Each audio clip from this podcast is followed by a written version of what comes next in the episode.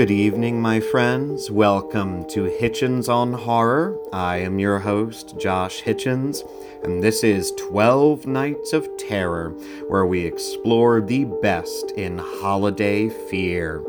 This is night number 6, 3615, code Père Noël.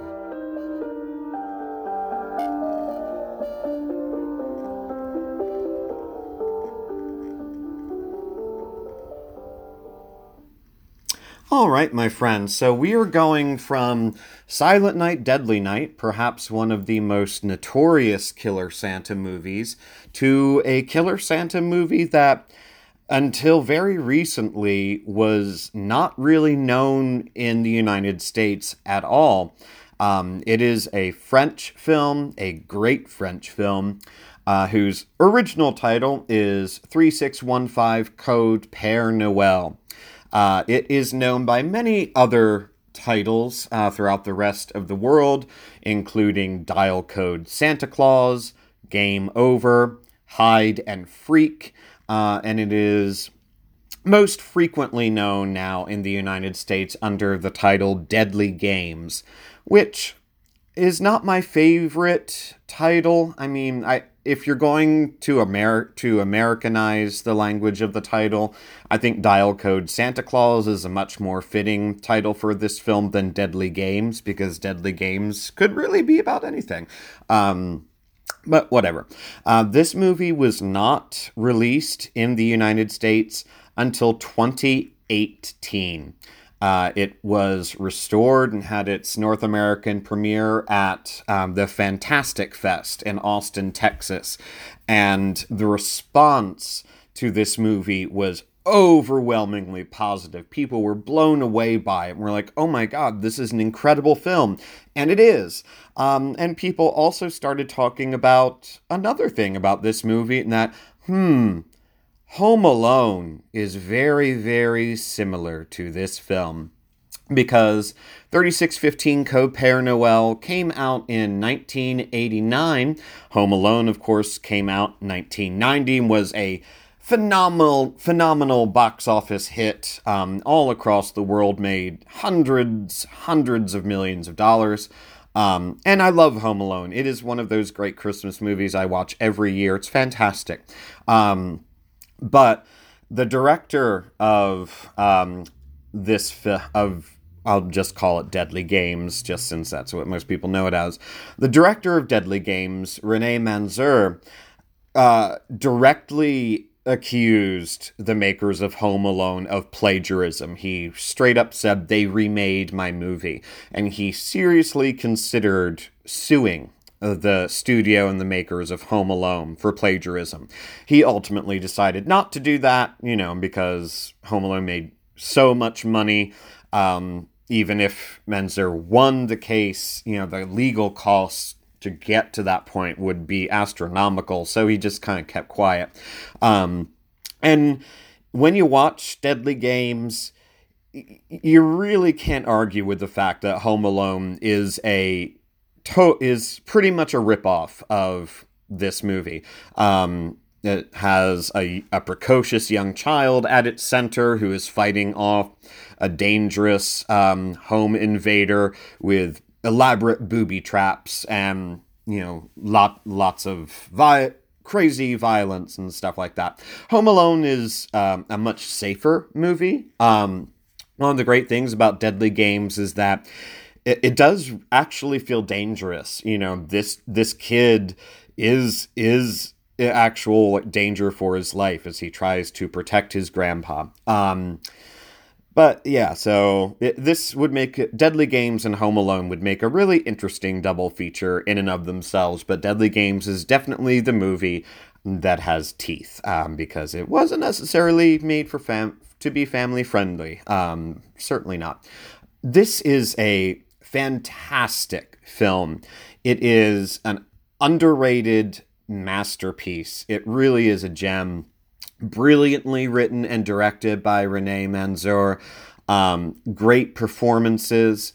Uh, the cinematography by Michel Gaffier is absolutely stunningly beautiful. And because this movie, for the most part, is seen through the eyes of a child, so much of the movie uh, has this sort of Christmassy magic glow about it, even when it's super horrific. Um, just amazing, amazing, amazing cinematography. Um, and great editing by Christine Pansu as well. Um, so, one thing that I do want to get out of the way before I talk more about this movie, um, again, I'm going to do a little bit of a content warning here. Um, this movie uh, definitely should be listed on that website called Does the Dog Die? Because there is a dog in Deadly Games, and the dog does die. The dog is killed by the murder Santa. Um, and it's not one of those kills where the camera looks away. No, you see it happen. It's very, very unpleasant. Um, so I just wanted to warn folks about that right off the bat. The dog does die in this movie. Um, right in front of you. The good thing is is that it is very obvious when this is about to happen. Um, but I'll just give you a little just to spell it out even more. Once Santa Claus uh, comes down the chimney, uh, it's coming soon because then the dog comes for the intruder and things go how things go. Um, so you will definitely know when to look away. Um, if you are uh, inclined to do so. Um, it's very, very sad. Shouldn't kill dogs or animals in movies. It's very upsetting.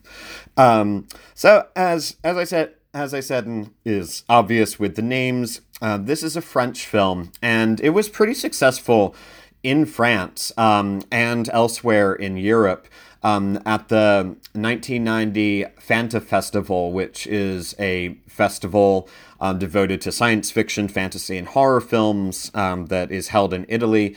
Um, 3615 Code Père Noël won Best Film and Best Director, um, deserved them both. And also, great performances in this movie too. You have um, Alain Lalanne, uh, who plays Thomas, who is the boy who just wants to see Santa Claus, um, and Patrick Floersheim as Père Noël, um, who is genuinely, genuinely creepy.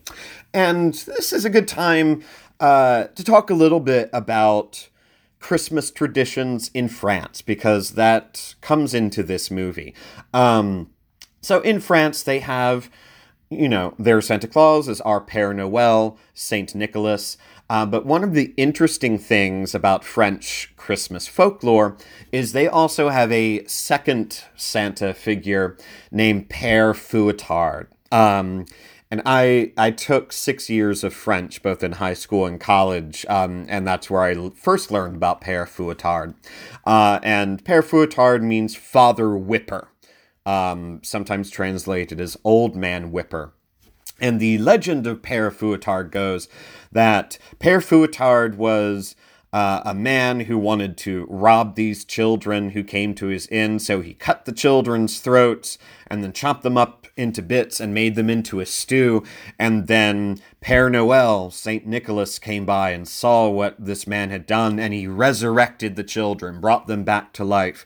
And uh, as punishment, uh, Père Fouettard now accompanies Père Noël on his Christmas visits. And Père Noël is the good Santa who gives presents to all the good children in France.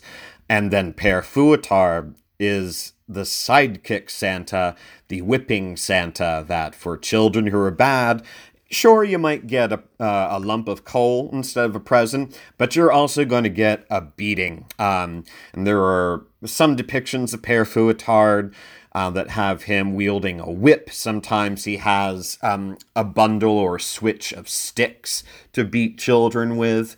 Um, so yeah, uh, that that's a fun that's a fun little uh, French Christmas his, uh, folklore history lesson for y'all.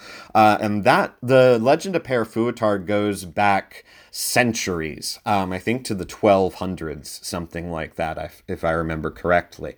Uh, so it's interesting that as we talk about all these murder Santa Claus movies, uh, there is a common theme that runs through all of them for the most part, especially the ones that we've talked about on this podcast, is that there's that idea of the dichotomy, the dichotomy between good and bad that the good children will get their a good reward but if you're bad you will be punished uh, for breaking the rules and uh, that definitely comes through in uh, uh, 3615 code Père Noël, um, aka Deadly Games.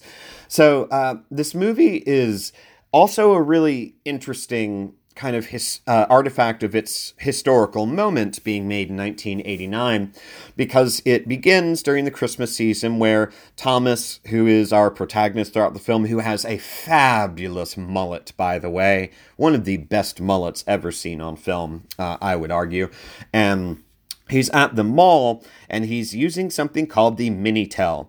Um, and the Minitel was a very, very early version of the internet.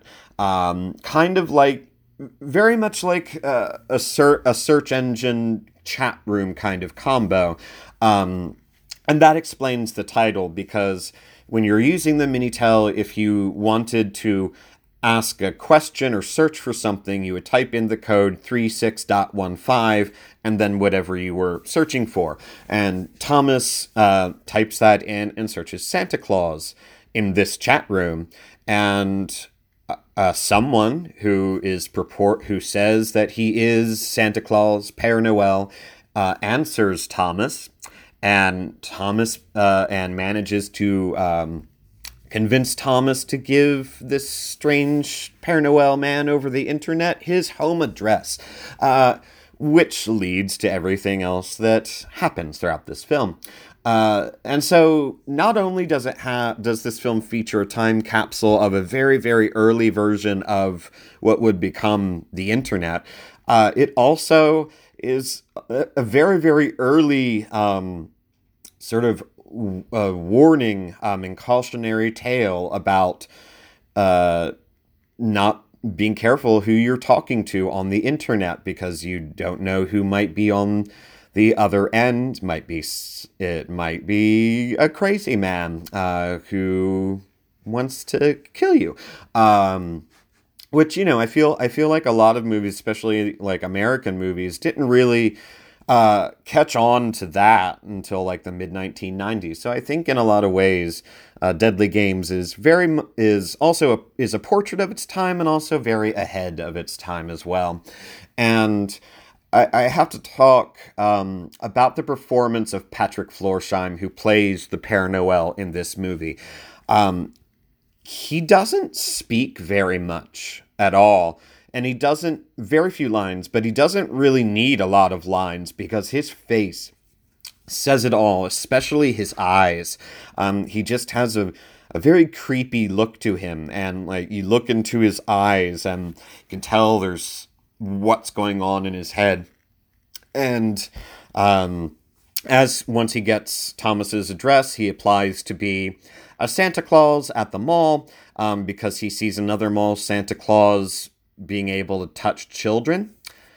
Uh, so there's that subtext as well. Um, I know we talked about this a little bit in um, the previous episode of Silent Night, Deadly Night of how creepy it is to, you know, force your child to sit on a strange man's lap when you don't know who that man is or what his interests might be. Um, so Deadly Games is also a movie that kind of goes in that direction. And once. Uh, this man, this crazy man becomes the Santa Claus at the mall, there's a really great scene where there's this Christmas fair going on with all these different like acrobats and perf- and magicians and performers and there's snow falling and it just looks so idyllic and beautifully Christmas.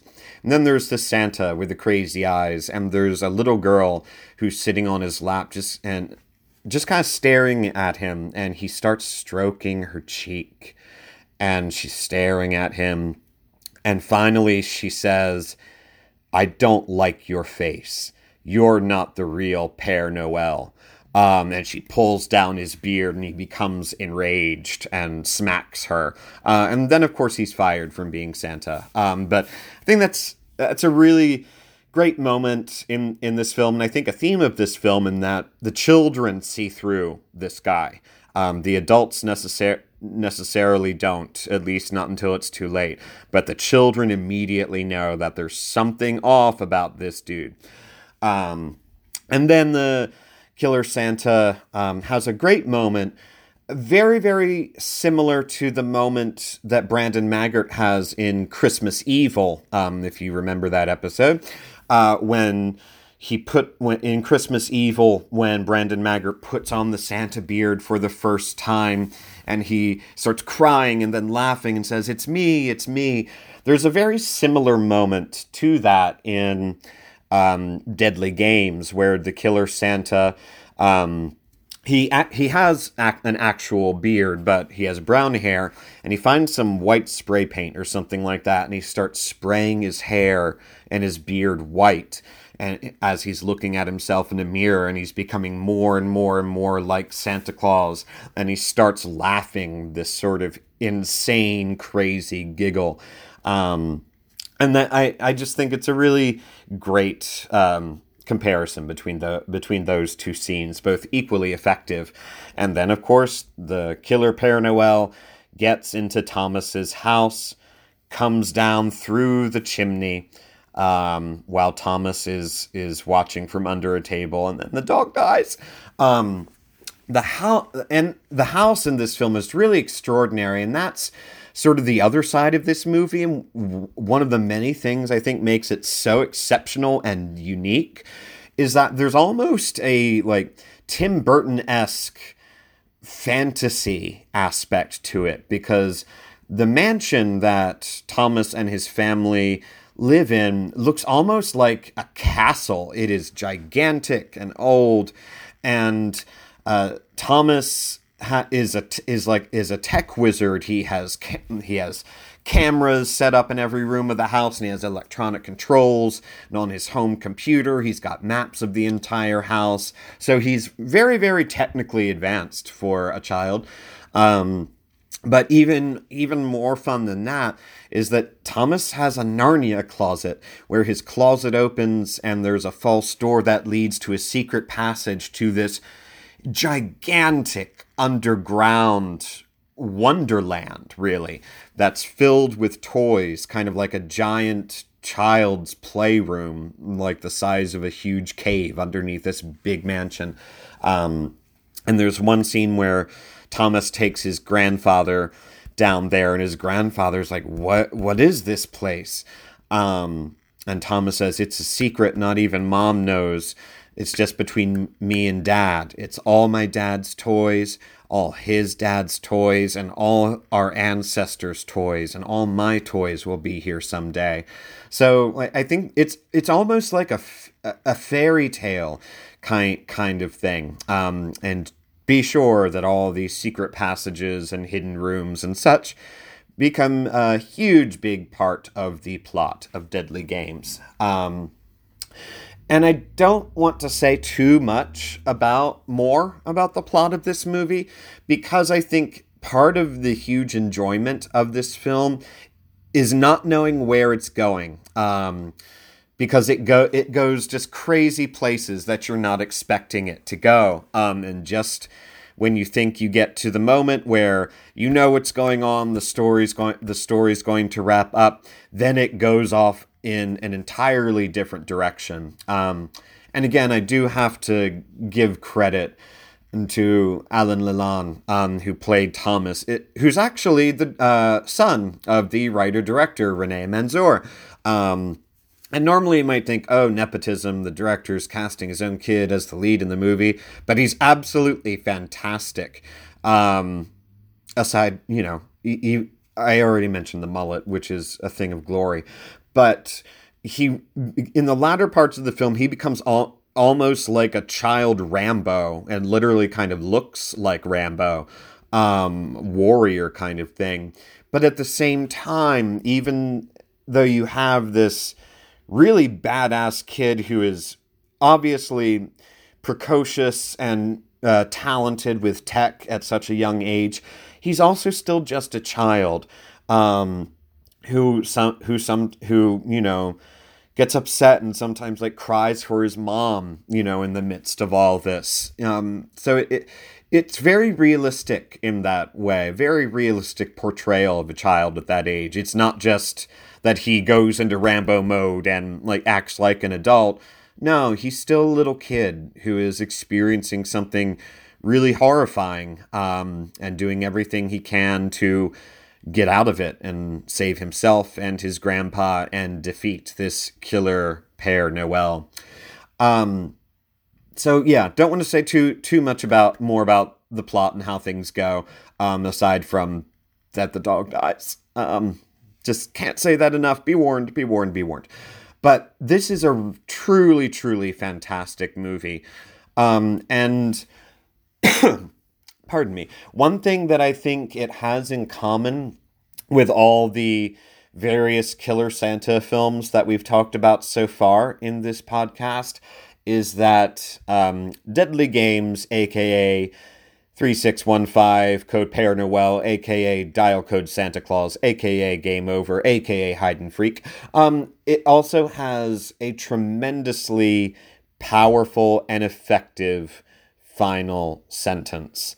Um, and I won't spoil it and say and say what it is, but it's it kind like like the ending of Silent Night, Deadly Night, like the ending of Christmas Evil. The very first time I saw this movie and that final line happened, I gasped. I was like, "Oh." Um, it's great. Um, and what's even better than that final line is that in the closing credits, there is a song uh, sung by Bonnie Tyler uh, called Merry Christmas. That is an absolute jam. Um, it's a really, really terrific song. Um, I don't quite know what it's doing here um, and how, or how it got here and you know how Bonnie Tyler got hooked up with uh, René Manzor in Paris, but it's a fantastic song. Um, really, really is, and ends the movie on a really, really um, high note. Um, again, I can't recommend this movie enough.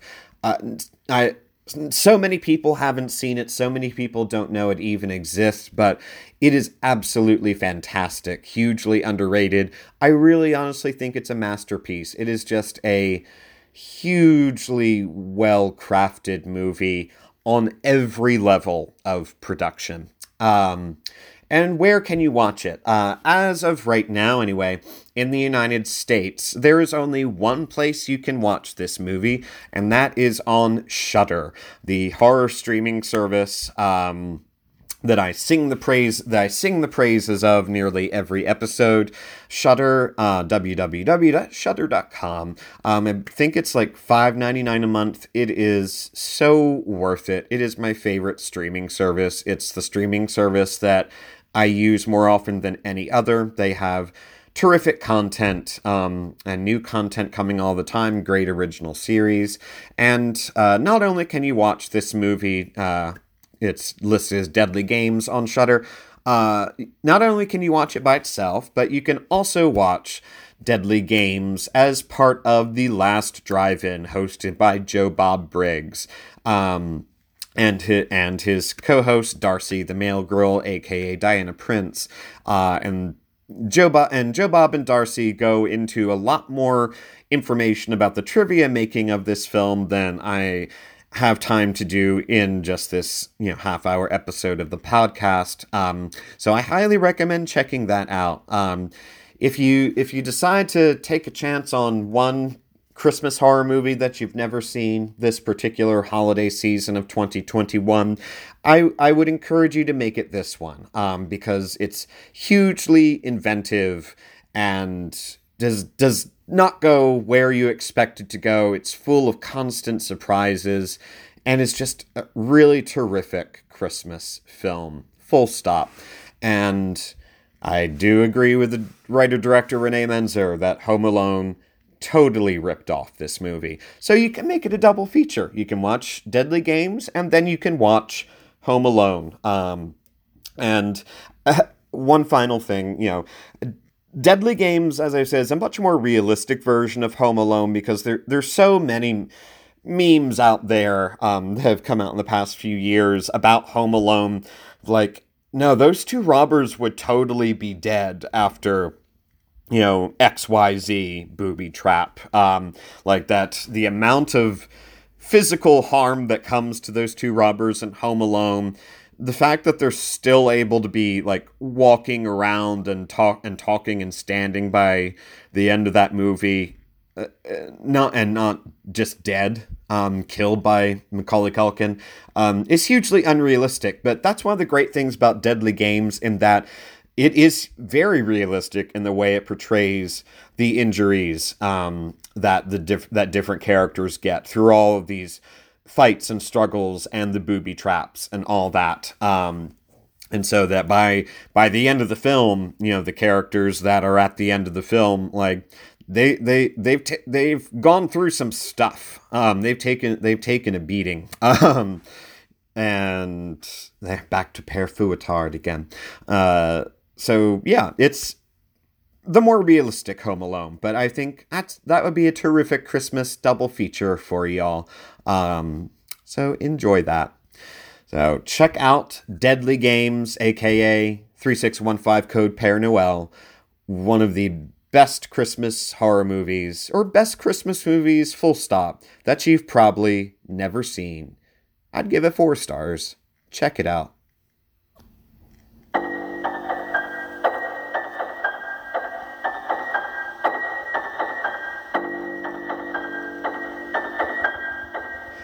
My friends, thank you once again for joining me for the Hitchens on Horror podcast and our series of 12 Nights of Terror, where we're exploring the best in holiday fear. Now, I know we've had a lot of killer Santa Clauses the past few episodes, so we're going to take a break from the killer Santa Claus. We're not leaving it entirely, but the movies that focus solely on killer Santa Clauses, this is really the final one of those. And with this episode, we are now halfway through our 12 Nights of Terror.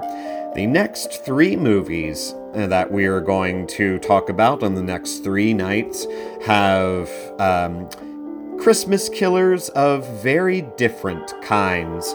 And our next episode is going to be Misery, the acclaimed Stephen King adaptation from 1990 starring Kathy Bates. Is Misery a Christmas movie? Yes, it is. And we'll talk about why next time. Thanks again for joining me. I am your host, Josh Hitchens. Happy holidays. Pleasant dreams, my friends.